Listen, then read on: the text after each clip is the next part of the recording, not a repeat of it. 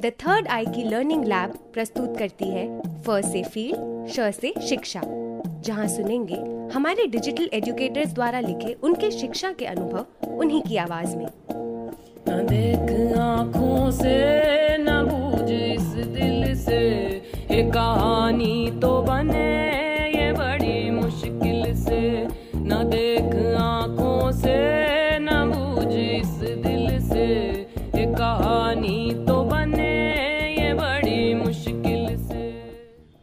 Hello दोस्तों, मेरा नाम विकास है और मैं राजस्थान के जोधपुर ज़िले में स्थित फलोदी शहर का रहने वाला हूँ। पिछले दो सालों में मैंने कई लेखकों को पढ़ा है, जिसमें मैंने अपूर्वा सैनी की मधु मालती नीलेश मिश्रा का पहला प्यार और बांग्ला के प्रसिद्ध उपन्यासकार शंकर की चौरंगी को खास करके पसंद किया है। इन सबको पढ़कर ऐसा लगा कि मेरी भी एक कहानी है जिसको मैंने जिया है। जिसे मैं काफ़ी समय से लिखना चाह रहा था, लेकिन मुझे समझ ही नहीं आ रहा था कि मैं उसे कैसे लिखूं। शंकर का बार बार फ्लैशबैक में जाना, नीलेश मिश्रा का ह्यूमर और लहजा और अपूर्वा सैनी की मधुमालती की लघु कथाओं से प्रभावित होकर मैंने अपने हॉस्टल के किस्सों को डायरी की पन्नों के रूप में एक धागे में पिरोया है। इसका एक किस्सा मैं आपको सुनाने जा रहा हूँ, जिसका नाम है जियो वाईफाई का टावर। हेडपम्प से टप टप पानी गिर रहा है। बाहर गाड़ियाँ एक दूसरे के सामने से निकल रही हैं। दीवारों से कलर की पपड़ियाँ हवा से उखड़ कर नीचे गिर रही हैं। हौसल सुनसान है। रूम के दरवाजे बंद हैं। शायद सभी सो रहे हैं या फिर कोई नई फ़िल्म देख रहे होंगे। अब मैं हॉस्टल के एक दो लड़कों को जानने लगा हूँ। हॉस्टल में दिक्कत तो कोई नहीं। बस सुबह सुबह पानी की बाल्टी की दिक्कत रहती है। आसानी से बाल्टी नहीं मिलती। नहाने के लिए थोड़ा जल्दी उठना पड़ता है। कपड़े तो धो लेता हूँ, लेकिन कपड़े सुखाने के लिए आसानी से जगह नहीं मिलती। मैं कुछ दिनों पहले फलोदी से जोधपुर आया हुआ था। पापा से काफ़ी रिक्वेस्ट करने के बाद उन्होंने कंप्यूटर कोर्स करने के लिए हाँ कही थी। मैं बहुत खुश था। एक बार ये मेरा कोर्स पूरा हो जाए, फिर मेरी अच्छी जॉब लग जाएगी, फिर सब कुछ अच्छा हो जाएगा। घर से हॉस्टल तो आ गया था, लेकिन मेरा हॉस्टल में मन नहीं लग रहा है। क्या कर सकता हूँ? मुझे रहना तो यही है। जीजा जी ने अपने दोस्त से मेरी जॉब के लिए बात की थी। मेरी वहाँ जॉब लग गई है। उनके कंप्यूटर रिपेयर और सेल्स का काम है। वो मुझे महीने के चार हज़ार रुपये देंगे। अब रोज़ क्लास से छूटने के बाद दुकान भी जाता हूँ। संडे को छुट्टी रहती है। जब मैंने हॉस्टल की एक महीने की फ़ीस दी, तब मुझे पता चला कि जोधपुर में बाहर प्राइवेट हॉस्टल या रूम लेने पर जितना खर्च आता है, उससे कहीं कम खर्च समाज के हॉस्टल में लगता है, जिसमें खाना भी नहीं बनाना पड़ता। सब लड़के एक ही जाति के होते हैं, जिससे ना कोई डर रहता है और ना ही कोई अनजानापन। मैं जोधपुर में जैसे जैसे घुलता गया, मुझे अलग अलग हॉस्टल देखने को मिली, जिसमें राजपूत, ओसवाल, माली बिस्नोई मेघवाल, पुष्करना, सूथार आदि समाजों के हॉस्टल थे। इन सभी हॉस्टल में अपनी जाति के अलावा किसी दूसरे को एडमिशन नहीं दिया जाता है।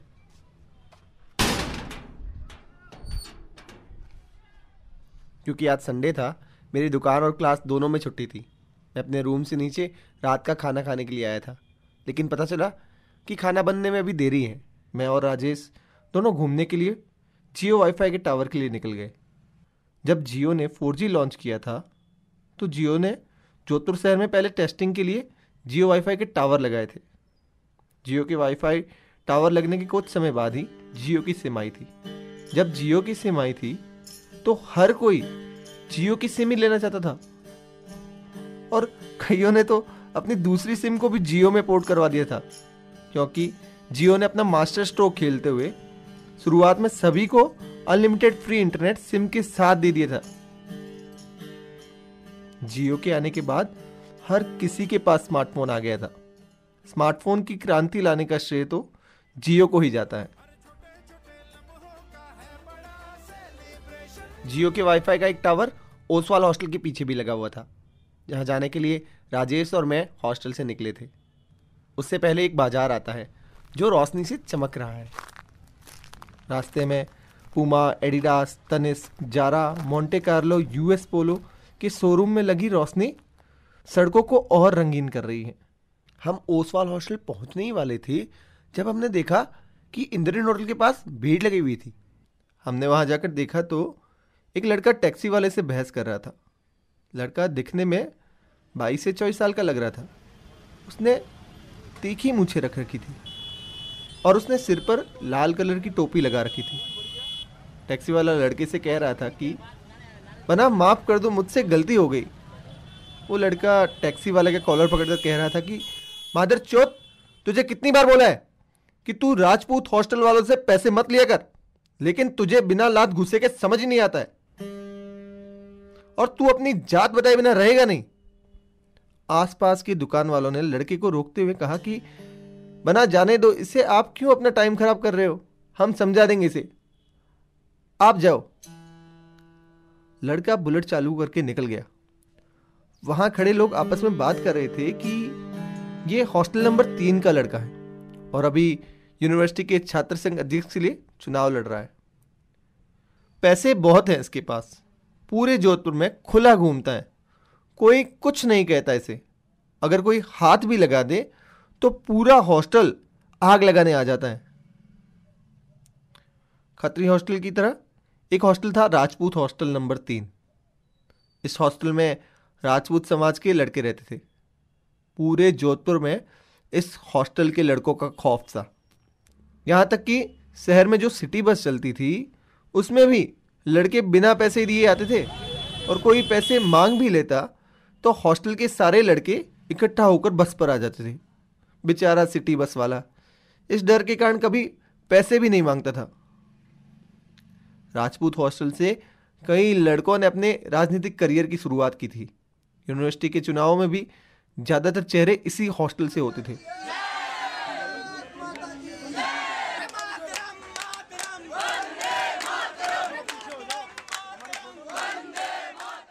जोधपुर में कहीं भी राजपूतों की बात होती तो हॉस्टल नंबर तीन के लड़के सबसे आगे रहते थे। जोधपुर में हॉस्टल तो कहीं थे, लेकिन अगर इन्हें श्रेणियों में बांटा जाए या कैटेगराइज किया जाए तो रॉब और दबंगाई में राजपूत हॉस्टल, पैसों में ओसवाल हॉस्टल, दबा और कुचला मेघवाल हॉस्टल, सभ्य और संस्कारी पुष्करना हॉस्टल का नाम सबसे पहले आता है। हम गीता भवन रोड से होते हुए बी रोड पार कर जियो के वाईफाई के लिए ओसवाल हॉस्टल तक पहुँचे। वाईफाई की स्पीड तो इतनी थी कि दो जीबी की मूवी दस से पंद्रह मिनट में डाउनलोड हो जाती थी। हॉस्टल के पीछे लड़कों की कतारें लगी हुई थी। कोई कोई तो लैपटॉप लेकर आ बैठ गया था। एक हाथ में लैपटॉप तो दूसरे में मोबाइल जिसे देखो बस फाई फाई को लूटने आया हुआ था। मैं और राजेश भी नई फ़िल्में और मोबाइल अपडेट करने में लग गए। ओसवाल हॉस्टल भी जोधपुर में जाना माना हॉस्टल था। हॉस्टल के अंदर खड़े होके समझ आ रहा था कि जियो का वाईफाई का टावर यहाँ क्यों लगाया गया है। ऊँची ऊँची दीवारों से घिरे हॉस्टल में एक हज़ार से ज़्यादा लड़के रहते थे। हॉस्टल में कूलर, टेबल, कुर्सी, बेड आदि की सभी सुविधाएँ थी। समय समय पर समाज के धनी व्यक्ति भी अलग अलग प्रोग्राम भी करवाते रहते हैं। पढ़ने के लिए लाइब्रेरी खेलने के लिए गार्डन भी है। और खाना बनाने के लिए बड़ी बड़ी कढ़ाइयाँ लगी हुई हैं। हॉस्टल में नियम कायदों का बड़ा ध्यान रखा जाता है। इस हॉस्टल में अंदर जाते ही ऐसा लगता है कि हम मसूरी जैसे हिल स्टेशन में ट्रेनिंग ले रहे हैं। फ़ीस के नाम पर नाम मात्र का शुल्क लिया जाता है और छात्रों के परिजनों से समाज में सहयोग करने का ही आग्रह किया जाता है। मेरा देश, मेरे बाद की पीढ़ियों का भला क्या हो, ये सोचने वाला देश है।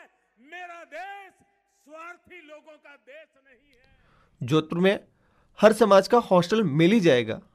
लेकिन एक बात मुझे हरदम सोचने पर मजबूर करती थी कि जोधपुर इतना बड़ा शहर है, यहाँ हर समाज का हॉस्टल है। जोधपुर में जितनी भी लड़कियाँ बाहर से आकर पढ़ाई कर रही थी, वो या तो प्राइवेट हॉस्टल में रहती थी या फिर रूम शेयरिंग करके। लेकिन यार, मुझे समझ नहीं आता है कि इतने बड़े शहर में समाज के सारे हॉस्टल लड़कों के लिए क्यों थे? समाज के हॉस्टल लड़कियों के लिए क्यों नहीं है?